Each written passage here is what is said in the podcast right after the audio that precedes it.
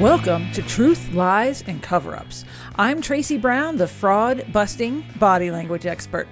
I've spent the last 20 years reading people, uncovering secrets hidden in plain sight to find the truth in crimes, politics, and billion-dollar business deals. And I want you to be able to tell whose pants are on fire, make better decisions, and build your bottom line as well. Get ready, let's dive in. It's Tracy, and I am back again with super producer Alex for another fun-filled episode of Truth, Lies, and Cover-Ups. Alex, how are you? I'm getting a wee bit of a headache. What? From what? I'm pretty sure I'm just dehydrated. I was out running with the dog earlier, and now I'm a little cooked and definitely kind of warm. But I'm here with you. I'm glad to be here with you. Thanks for having me on board, Miss Tracy. Yeah. Well, Alex... Today? Well, you know, back a few episodes ago, I promised our audience that I would interview someone who knew about the Uvalde school shooter. And you lied, didn't you? I did not lie. Like I did not lie. You're just a lying liar. Nope. I found him. And who'd you find? Active shooter expert Carol Cambridge. Okay. Yes. And she is going to tell us exactly what went on. She's got some official reporting from the Texas legislator and about exactly what happened at the shooting. She has the details of why things happened, how they did, how many officers were there, why complacency was created, how miscommunication just led things to go all wrong. Did you know, just for one thing, did you know that some of their behavior, some of the police behavior, because they didn't like go into that classroom where the shooter was, they kind of stood outside for about an hour. Yeah, they stood out there for about an hour. Somehow they got word that the whole situation was classified as a standoff rather than active shooter, which is a whole different deal. And that is just one piece of why this whole thing unfolded so poorly. Well, there was not, and my understanding is there was no actual incident commander on scene. The incident commander thought that they were not the incident commander. Yes, that is another piece. What was that guy's name? Arredondo, I think. Arredondo, yes. Right, and he has been since terminated and has now sued the city so he can dispute his termination because he doesn't think he deserves to be fired, despite the fact that he has been fired. Right. Well, here's the deal. But that's a different story. So he is the guy that technically should have been the incident commander on scene, and he didn't realize it, apparently. That was his comment. Well, exactly. And Carol has dug deep into this thing, and she is going to expose all of it. So you don't have to read this big, long report. She's got it all, and she's going to help us figure out what to do if you end up in the middle of a situation like that.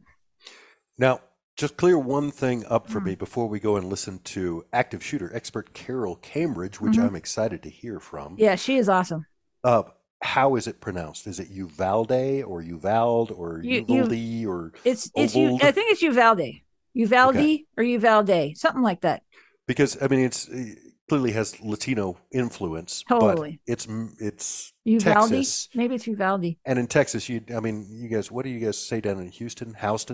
No, nobody says that. They say that in New York City. Well, no, but there's one street that's like Houston Street. That is in New York City. It's Houston Street. Okay. So, I mean, anything that's Texas is just weird. So that's why I ask. Oh, my God. So, okay, we'll call it Uvalde. How about that? Sounds good to me. Uvalde. That works good. Carol's going to fill us in. This is something like, really, you don't want to miss. It is jaw-dropping, the whole thing. So let's go listen to Carol. We're out. It's Tracy, and I am back with another interview here on Truth, Lies, and Cover-Ups. I am super excited because I have our friend, Carol Cambridge. She is a good friend of the show, and she is not only a keynote speaker. Well, I mean, she is a keynote speaker, but active shooter expert. And I've heard her talk. It's riveting, and she's been on the show before. And I promised, Carol, I promised our listeners that I would get somebody who knew something about Uvalde and what went on there with the shooting in the school. And it turns out, hey, it's you, because you know the inside on a lot of things. So welcome to the show. Thank you so much, Tracy. I really appreciate you having me back. And, as I mentioned to you before, I don't speak or do training in schools, but I do pay attention when there's a school shooting, because there's a lot that we can learn, a lot that I take back into corporate America, lessons learned from the failures. And I think it's a really important topic. So when you approached me with this, I thought, yeah, I can do this. And I took a look at the Texas House Committee put a 77-page report together. Oh. And it's just a horrible portrayal of events. And so I wanted to share a little bit of that with you today. Well, I think your listeners will be interested. Yes, let's do that, because, okay, so I didn't even know there was a report. That's why we're talking to you. So, Carol, what's in the report?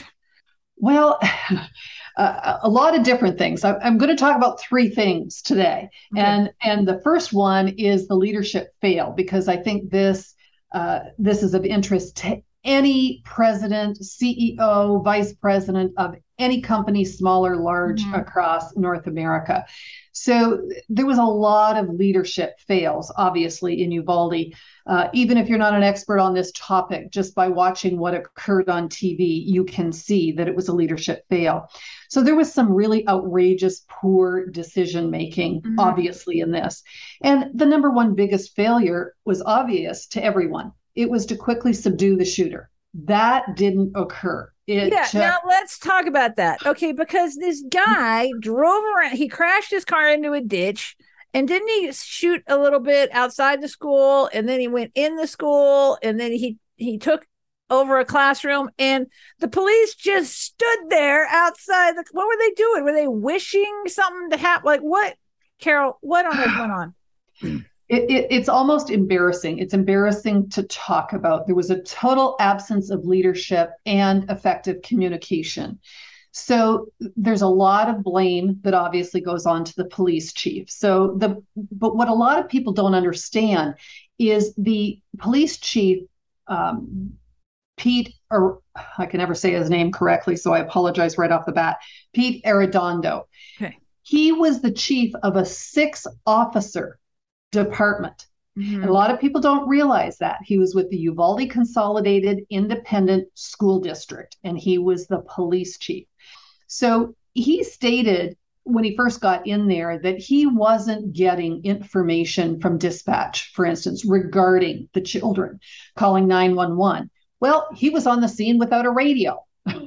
So how was he supposed to? The other officers first on the scene, there was a lot of chaos and a lot of confusion. Sure. And their radios didn't work very well. And I'll come back and address that in a little bit. But here's the big thing. He made some poor decision making, because at some point he decided to call it a standoff. When you call something like that a standoff, the response to a standoff is very different than an active shooter. He didn't have the information he should have had to have made that call. At least in my book, he didn't. Okay, so what information would you need? Because a standoff is where someone is barricaded in there, and they're threatening. Right. Right. And an active shooter is actually shooting. Is that the difference, or what is, because you're really good on the technical parts of this. Yeah, basically that is the difference. They'd heard shots fired, they had gotten the call, responded, and then things went quiet. Because he wasn't getting play-by-play from dispatch, if he had been getting that information, he might have made a different choice. The other sort of big problem with this whole thing is that lack of urgency that we all saw. You know, we expect and anticipate people to arrive on scene and immediately, boom, they're headed right in there. Sure. They're going to take this shooter down. Uh-huh. So he made a mistake by calling a standoff. He didn't have the proper information because the radios weren't working. So there was that. There was also a lack of someone being in charge.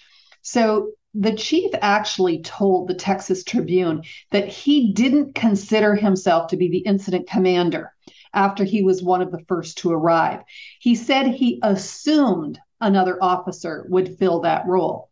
Now, when the House Committee got together and looked at this, they just weren't going to accept that argument.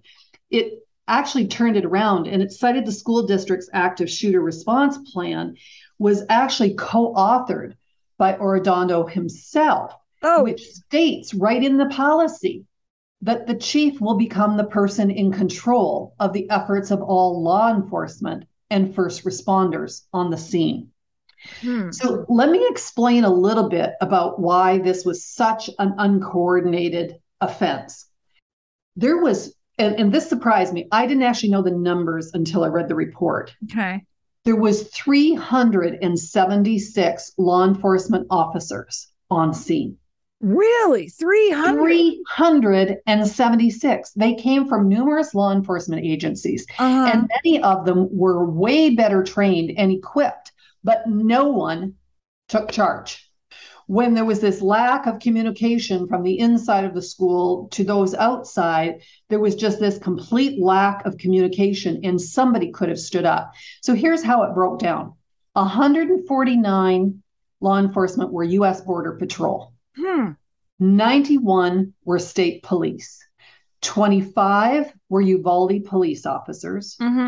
16 were sheriff's deputies. 5 were the Arredondo school police. And 90 were neighboring county law enforcement. So U.S. Marshals, federal drug enforcement agents, they called in the troops. To a total of 376, and no one took the lead.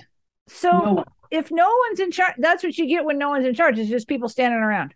Exactly. Exactly. Wow. And after a period of time when, you know, this total lack of leadership continued over a period of time, a lot of those officers on the outside were very concerned. You know, they know there's a certain protocol, but some of them got extremely upset. They don't know what's going on inside. But ultimately, in this report, it said that border agents decided that they would breach the classroom without permission from Arredondo, who was really the incident commander, was supposed to have had that role as the incident commander. So that's how the team got in and actually killed the gunman at 12:51 that day. And it took them like an hour to decide that or so, didn't it? Like, yeah, it was 76 minutes from the beginning. So an hour and 15 so really, minutes. Wow. Okay. Yeah. So. Wow, so Carol. I know. It's so frustrating for me to look at this and to see it. But I want to read you a little something from the report. Then, when officers were driven back by gunfire just after entering the school, Uvalde Police Department Lieutenant Javier Martinez attempted to confront the shooter again. He advanced up the hallway in an evident desire to maintain momentum and stop the killing. Here's what's scary. No officers followed him. What? Are you serious? So you have one guy who's taken this into his own hands. And everybody else let's talk about all possibilities. Were they trying to not be insubordinate, or were they scared? What do you think? Probably a combination. Probably a combination of both of those would be my guess. And I am only guessing at that. Okay. Now, you know, according to this report, several law enforcement officers told this House Committee that they believed if others had have followed him, he might have made it to the classroom and engaged. But that's all hindsight. So let's talk about that. If you're the leader, why do you need, I mean, because I don't know tactical police stuff, right? So why would someone following you cause an engagement? Like, what is it, just backup, or what's the deal there? Well, again, I wish I could get in their heads because I don't honestly know the answer to that. The number one goal is to get on scene and to take out the shooter. That's the only goal in an active shooter situation. What I can tell you is that there is a real discrepancy over the amount of training and the quality of the training that law enforcement is getting across the country. Yeah. Some are extremely well trained. We have a problem whenever we have multiple units like that. Do they have a frequency where they can all speak to each other? Yeah. So there's a lot of questions that go into this, and I don't particularly know the answer. I sat on an airplane headed to Sacramento last year and got into a conversation with the gentleman beside me. He had since retired, but he was in charge of active shooter training for a large police department in California. Wow. Okay. And I said to him, what is the biggest issue or problem that you have in training? And he knew what I did. We had talked about that ahead of time. So he felt comfortable in sharing. And he said, when we do the scenarios, they respond the way that they should. But my biggest issue and my biggest fear is that when they are in an actual active shooter scene, that they will respond the way they've been trained and not freeze. We assume that all law enforcement will jump in. Mm-hmm. But until we are in that crisis situation, we actually don't know. I tell audiences all the time, whether I'm at a corporation or I'm speaking at a conference, we think we know how we're going to respond, but we really don't. And that was his biggest fear. And he told me, he said, I have had situations where my very well-trained men, some of them respond properly and others back off. I don't know whether it's out of fear. I don't know whether it's the fear kicks in and all they think about is their family. Mm-hmm. Remember the school shooting? The one in Florida. I just thought about that. Yes. That one guy ran. That one guy. And there was one quick interview on TV that I captured. Mm-hmm. And he was asked specifically, what in that second changed your mind? What made you retreat as opposed to go forward? Yeah. And he said, all of a sudden, fear took over. And all I could think about was my fiance and my kids. And if I knew I went in, I would die. Wow. Well, you know what? I mean, it was honest. It is high five for honesty, but that's not the job. Yeah. Right. Yeah. So exactly. Now, is there any, like, I don't know, testing for someone's aptitude and something like that? Certainly there is. I don't know. I just don't know the answer to that. I mean, there is a lot, for SWAT teams in law enforcement and so on. Yes, there is definitely psychological testing, et cetera, that you go through. But again, until you are in that situation, we just don't know. But, I look at these situations and I try to transfer it to corporations. Yeah. And, 50% of my work is in conferences and 50% I go into companies and I do active shooter training, surviving an active shooter. Yeah. And what I teach. I must say your keynote, when I think I said it before, is absolutely...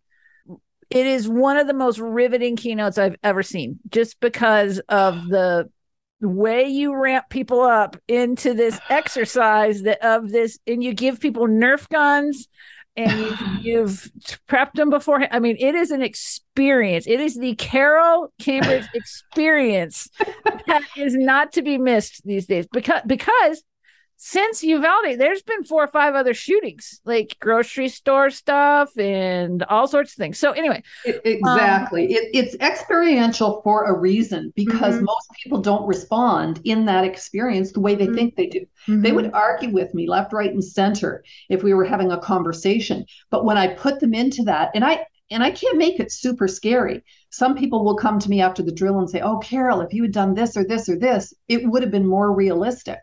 And I say, yeah, it might have been more realistic, but my job is not here to terrify every attendee. I don't know, Carol. I'm telling you, we were at the back. We were nervous because I was sitting back there. I'll tell you where we were. We were down in Orlando or Miami or something. And I had spoken and I was sitting at the back with the CEO of the whole thing. And we were looking at each other and we were nervous. Well, it's intended to raise that heart rate just a little bit and make you a little bit nervous, because if we don't get you a little bit nervous, it won't be realistic in terms of your response to it. Because everybody thinks, oh no, I would just automatically hide, or I would automatically run. We don't know what we're going to do until we get into that situation. And some people are going to run towards the danger. Those who have been trained, you know, military, law enforcement, we certainly hope would run towards, but we really don't know. And so what I see in corporations is this lack of leadership when it comes to crisis management and to active shooter type situations. Very often in a small or medium-sized company, there is only one person that is actually in charge. So one person, it could be their security person, it could be their environmental health and safety person. It's a variety of different titles based on the company. But very often what I say is, if you're the only person who knows what the emergency planning or the emergency response is, what happens if you're on a day off? What happens if you have a sick day? What happens if you're on vacation? And they don't have an answer for that. They just go, I don't know. We didn't think about that. So there has to be a team in place that thinks these things through. I worked recently this spring. I went back for the second time to a company. I'd been there 3 years before to train their personnel. They'd had, had such a high turnover post-COVID that they would come back in and do more active shooter training. And I had asked her to contact the state police because that's who would respond in this particular area. And I wanted to know what the response time was.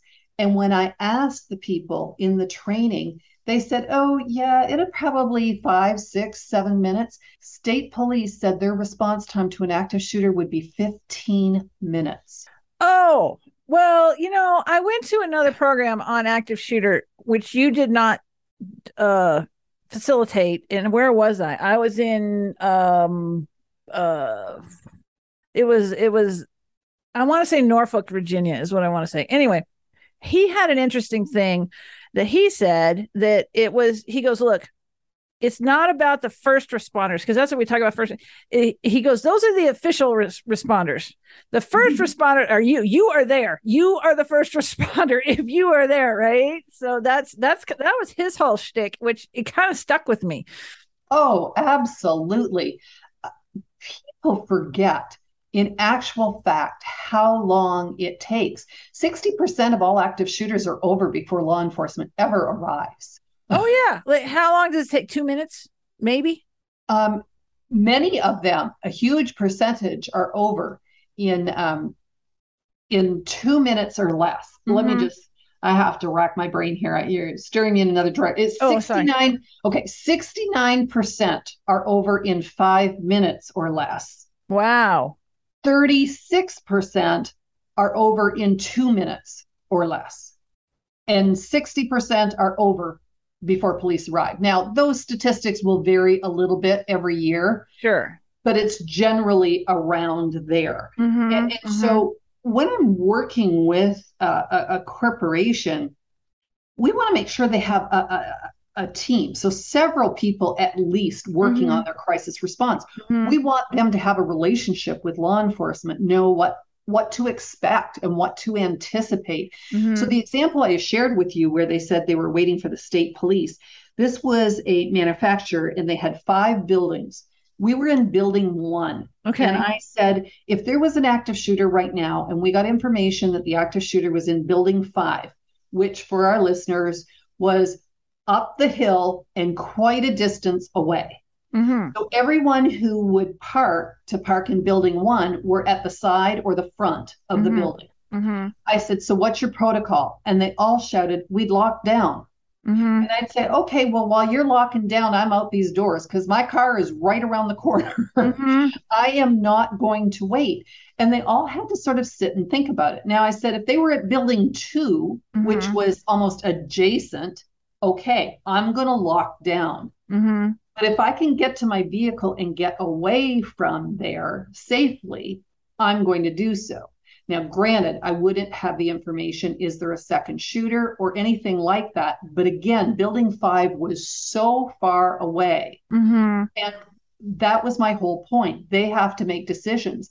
being locked down to wait for 15 minutes for law enforcement to arrive, when I have the opportunity in a minute or less to be out of there and in my vehicle and gone, that's probably what I'm going to do. Well, that's why they say, and I've had other guests on the show, and one fella, he's like, look, I never valet my car because then you're stuck. You're totally stuck there. So, and since then, every time I valet the car, which hasn't been that much since the COVID, but I'm like, I don't know if I should valet this car. Like I do it at hotels all the time. I will say I do valet, but you know, every circumstance is a little bit different. And I think what happens is people want a carte blanche answer. They want do this, this, and this, and then you will live, you will be safe. There's no such thing, because all of these active shooter situations are extremely fluid. It requires critical thinking.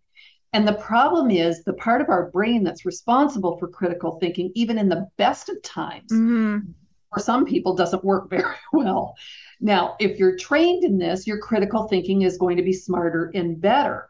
But when you're in a crisis situation, that part of your brain takes us back to all of our emotional memories from years ago. So anybody who has suffered from PTSD, anybody who has been the victim of violence or rape or, any kind of violent attack, whether it be a home invasion or to themselves personally being beat up, either of those kinds of things, even somebody who has been in a very severe car accident and suffers trauma as a result of it, all of those people are going to respond very differently. And so we just really don't know until we're there. And their critical thinking skills probably aren't going to be as sharp as someone else who hasn't been down that path.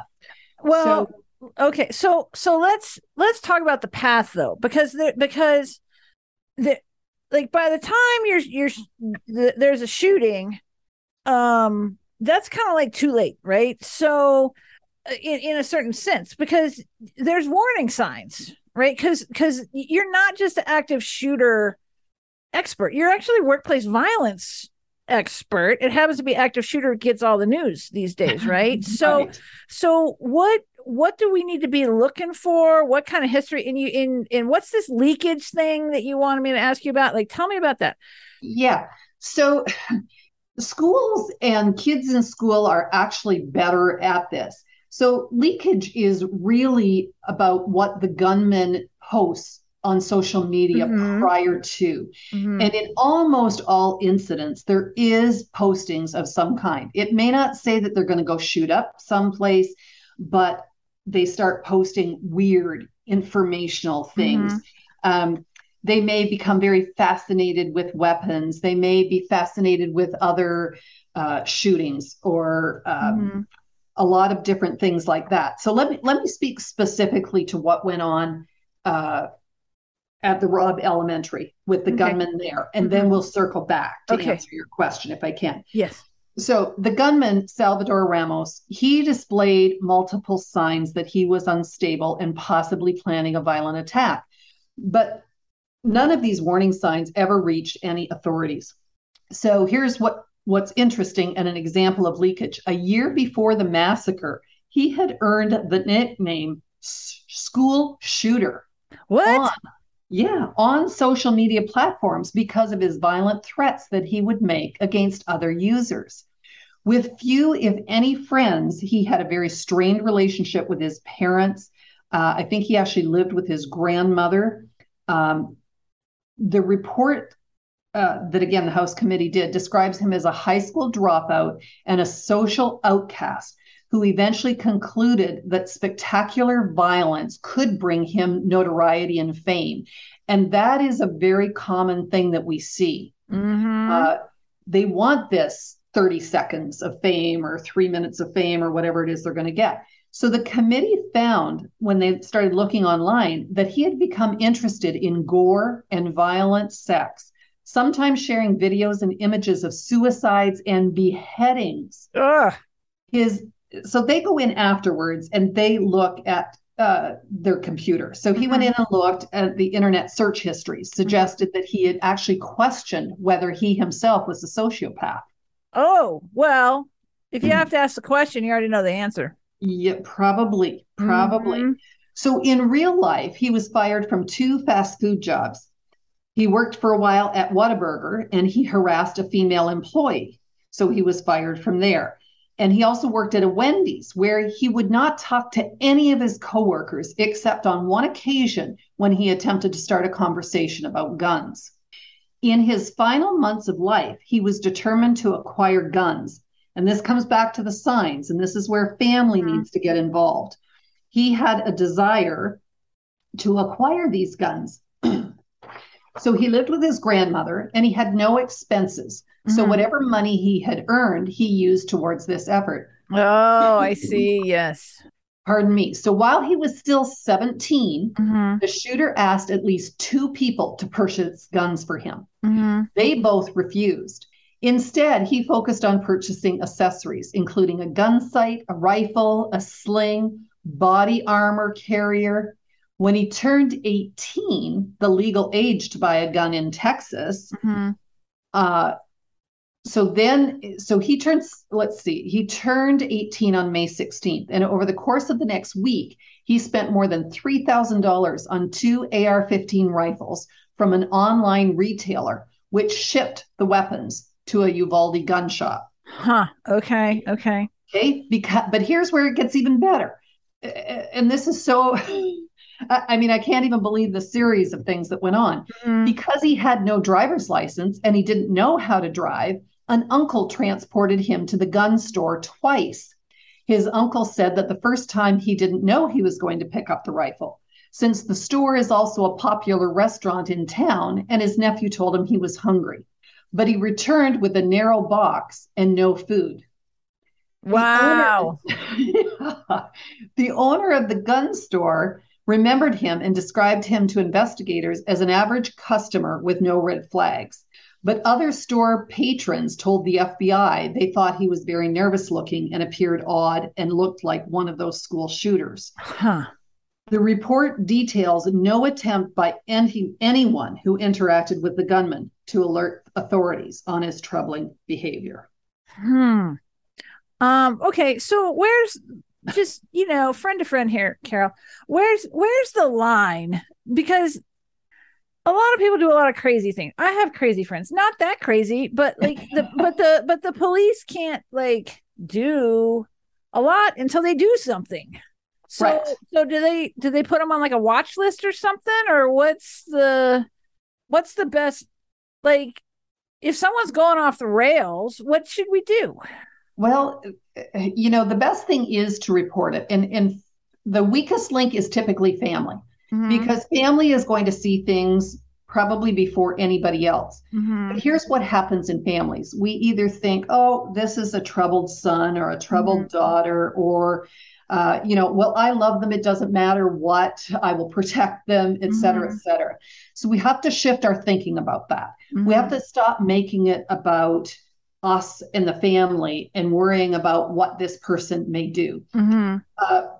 Post-COVID, we have a lot more mental illness. We have a lot more emotional illness. The more and more we see these kinds of shootings on TV, and we see it repeated over and over and over, it becomes, I hate to say this, but in a certain world, it almost becomes a little bit more acceptable. So there are copycats out there, people that have been thinking about this, planning this for up to a year in some cases. Oh, sure. Yeah. It's some form or another. And so these stages vary.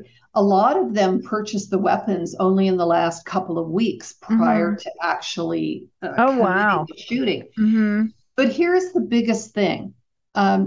We have avoided many school shootings in this country because kids know to report. They know to report to their teacher or to the principal if they've seen a gun, if they've heard somebody talking about having a weapon, that kind of thing. So we've done a pretty good job in the schools, and, police can be involved, the school principals get involved, They confront the kids. And there have been many, many, many stopped, probably many, many more. And I don't have the statistics in front of me, but many more than have actually occurred. Where the problem is we don't teach our employees that in the workplace. We don't teach them, number one, what to look for, how to report it, and when they should. And so here's what happens. As human beings, we might see something at work and we think that's kind of odd behavior. You know, that's kind of strange. I'm uncomfortable with that. But you know, that guy's got 3 kids and a wife. I don't want to report him because he might lose his job and I don't want to blame me. And maybe he's just having a bad day. And so there's a lot of this going on. The problem is one employee sees one thing that on its own isn't maybe catastrophic. A second employee or maybe a supervisor sees something else on a different shift, a different day. And this happens over and over. So we have 3, 4, 5 things that on their own don't seem like a big deal. But if everyone had have reported that behavior to human resources could have been involved much earlier, either gotten them some kind of psychological help or involved law enforcement, whatever the level of the threat might be. They could have interfered sooner. So we have to, it's just paramount that we have to teach our employees the difference between tattling and reporting. I wrote an article about this, about how knowing the difference between tattling and reporting can save a person's life. And I look at it as though, you know, if you're tattling on somebody, it's kind of like snitching, or you're ratting out a coworker so that you look better, they look worse, that kind of thing. You know, they've been a few minutes late for work. They took an extra break. They're being lazy. They're not performing the job as well. That's the kind of tattling I'm talking about. Reporting is expressing your fear over their behavior, concern or discomfort about a coworker's behaviors, their emotions, actions that are maybe inappropriate or harmful or threatening. If you do nothing, hopefully it will never get to the point of active shooter. But I have seen in manufacturing people run over by forklifts. Oh, yeah. You see assaults in the construction industry all the time. It's this code of silence mentality, and we have to teach our employees not to buy into that code of silence anymore. And we have to teach families when they have a child, a teenager, or even a young man or woman that they see problems with, they need to seek help. Now, the unfortunate part is it's so difficult right now to get that psychological help because we just don't have enough trained personnel in this country. And there's still a stigma around it, and you really have to work your way into the mental health system, at least the legal system, to do that. So that's absolutely. Yeah. So you asked me about what behaviors. There isn't a an absolute set of behaviors. There's no magic number or a specific order of signs that indicate violence. It's really a complex set of behaviors. What I teach people is to be concerned about the intensity, the persistence, and the duration of the behavior. Oh, interesting. Okay. Because anybody can have a bad day and exhibit one or two of these signs. We're looking for a pattern of behaviors. And when it comes to looking at an active shooter, again, it's not a perfect science, but we want to look for extreme behaviors. You know, people who are forcing their beliefs on others, spreading rumors or gossip, and just wanting to elevate their own position. People who are continually pushing the limits of acceptable conduct. They instigate fear in others. They make intimidating remarks that hurt other people, that kind of thing. But it also comes down to, do they have a hate issues with authority figures, like teachers, supervisors, managers? Have they been bullied their whole life? Yep. And they've gone to teachers or employers and they haven't done anything about it. They haven't solved the problem. They might have addiction behaviors, might not. I get worried about people who feel that they've been wronged and feel that they have nothing left to lose. Now, that could also be a suicidal person. It doesn't necessarily mean that they're going to pick up a gun and go in and shoot. And this is the problem. We don't have a particular order or a profile of exactly what to look for. Right. And so that makes it very, very difficult. So that's why we got to be just more vigilant, stay away from tattling, but pay attention to actually what's going on. So then just real quick here, is there anything like one of the things that you told me to do was, you know, if I'm in a, I don't know, let's say a mall or a grocery store, put your hand on the wall and follow that, and it will always take you to like a backdoor exit. So what else can we do in these situations? Right. Well, that will definitely work if you are in a mall, because most people want to run, oddly enough, towards the sound of the gunshots because they're not sure. Most of us have never heard gunshots inside a building. Yeah. And it's going to sound different in a mall than it is inside of a warehouse. It depends on the structure. There's a lot of things. You know, if I use a mall as an example, people will rush out of the store as opposed to into the store. If you can go to the back of the store, most stores in the malls have a back entrance to a separate walkway. Yeah, there's hallways back there. Yeah. So get into that hallway. You can find an exit. If you're caught and you are in the open in the mall, again, most people will go towards the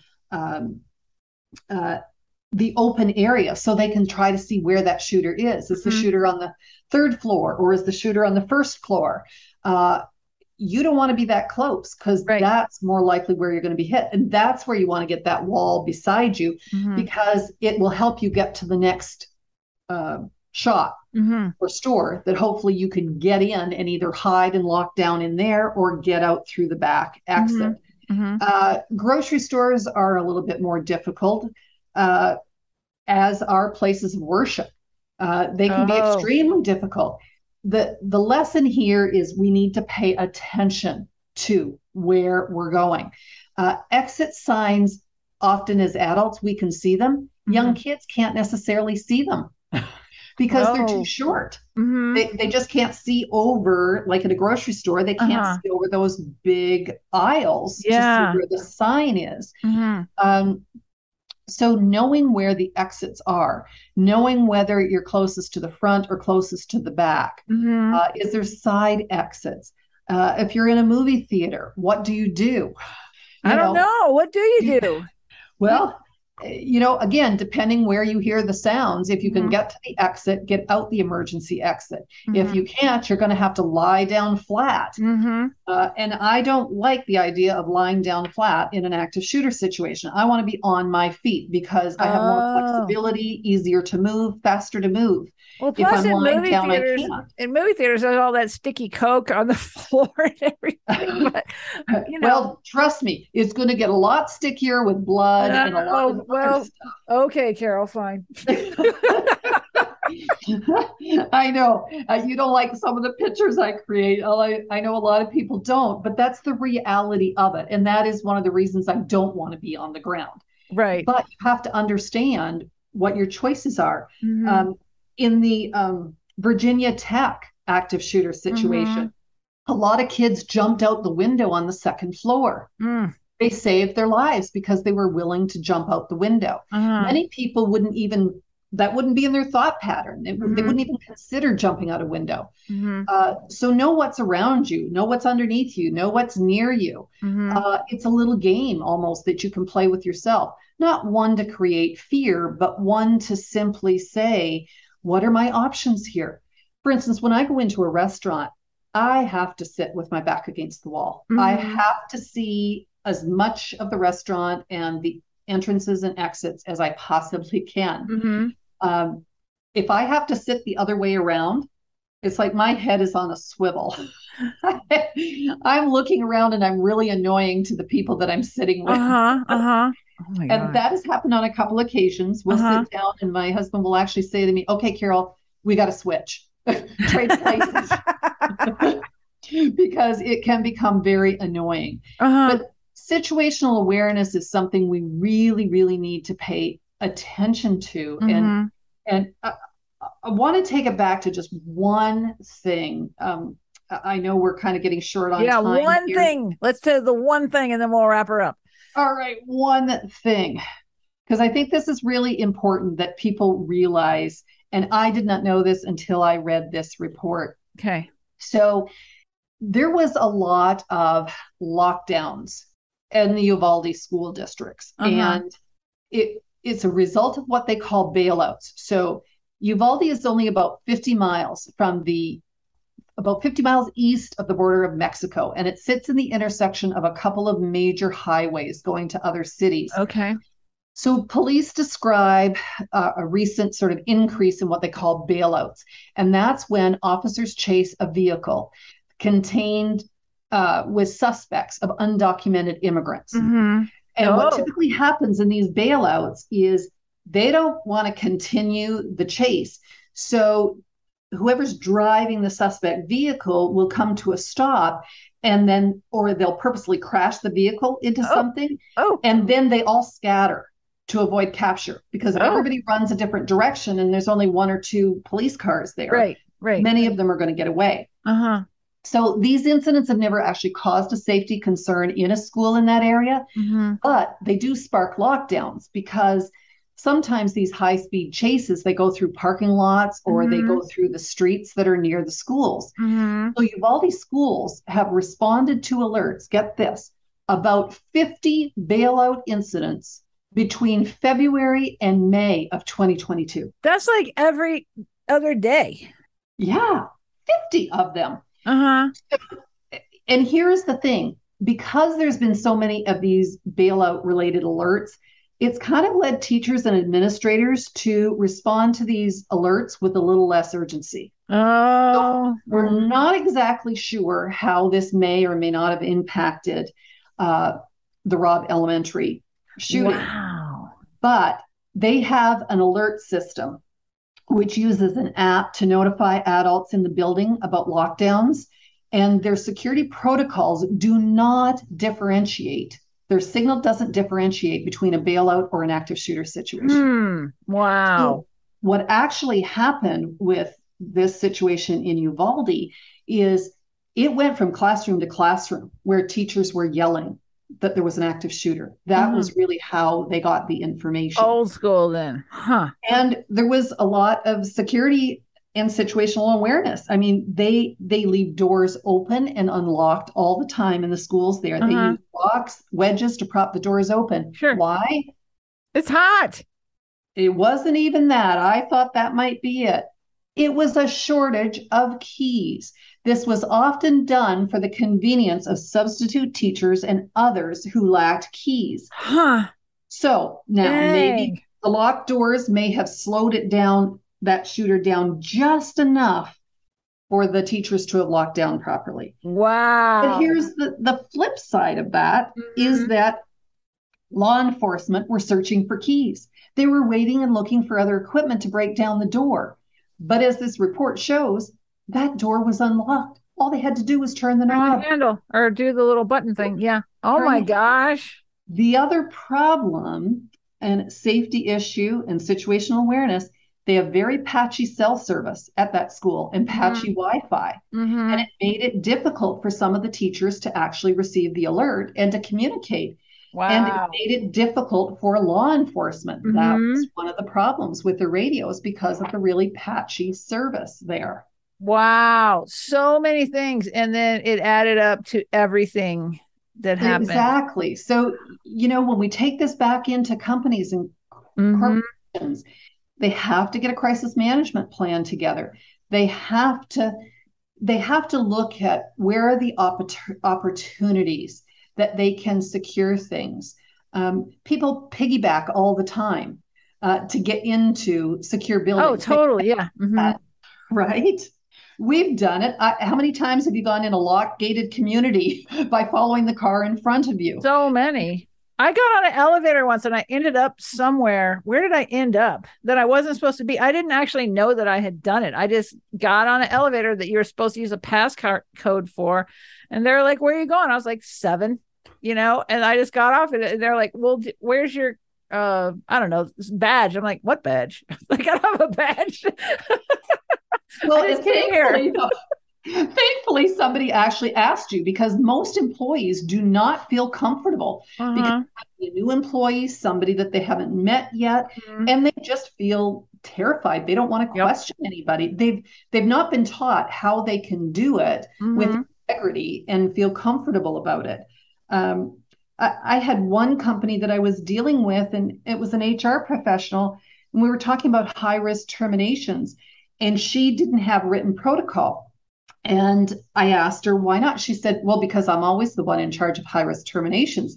I said, but if you're on vacation, you're sick, what would happen? And she said, oh, I tell my managers just not to terminate, that they would have to wait until I got back. I said, well, weren't you just like overseas because you had a family member who died and you were gone for 3 weeks? Would you keep a high-risk employee on site for 3 weeks? Well, when I was working, because I used to work in food production management, and I had a high-risk termination, and I told the owner of the company, I said, look, here's the deal. We got to do this, and I'm not going to do it without someone with a gun in my office, and I'm telling you that right now, and if you want to do this, you're on your own, because I'm not doing it with, and he got me a security guy, and we didn't have any trouble, but there was potential for trouble. I'm telling you that, so, I felt much better. I felt supported, but it doesn't cost that much for an hour to get someone with a badge to come out. So well, it doesn't, but you have to understand and put procedures in place, because the way it is right now, we have a lot of workers who are working remotely. We have an HR in one location, and they have multiple other locations across the. So it is their managers that are doing the terminations. So there's a lot of missed opportunities in companies, and they think, well, we have a workplace violence policy, or we have procedures for active shooter. But in almost every case, I can look at what they have and point out 5, 10, a dozen different issues that they could shore up a little bit better. I mean, if I gave every company I worked with $1 million to shore up their security, the problem is still going to be with the person. Oh, totally. Okay, Carol. How do people get in touch with you? Because everybody needs a little Carol in their life. How can people get a hold of you? Companies, associations, just individuals? What's your contact info? You are so sweet. Thank you so much. They can go to the website, which is www.thestaysafeproject.com. The StaySafeProject.com, and you can get a hold of Carol for training for your company, or just maybe any questions that you have. So absolutely, if you go to the Contact Us page, you can put in a request for a free 30-minute discovery call. We can chat. If I can help you through an issue or a problem, point you the right direction, I'm happy to do so. There's no charge for that. If you just want to talk about your policy or what you think you need, you can certainly do that. So look at the StaySafeProject.com. We also put out articles on there all the time that you can use for your training, or you can give us a call directly at 623-242-8797. You got it. Carol, thanks for coming on Truth, Lies, and Cover-Ups. Thank you for having me, Tracy. I so appreciate you. Thanks for joining me. Make sure you subscribe to this podcast, rate, and review it. I'll see you next time.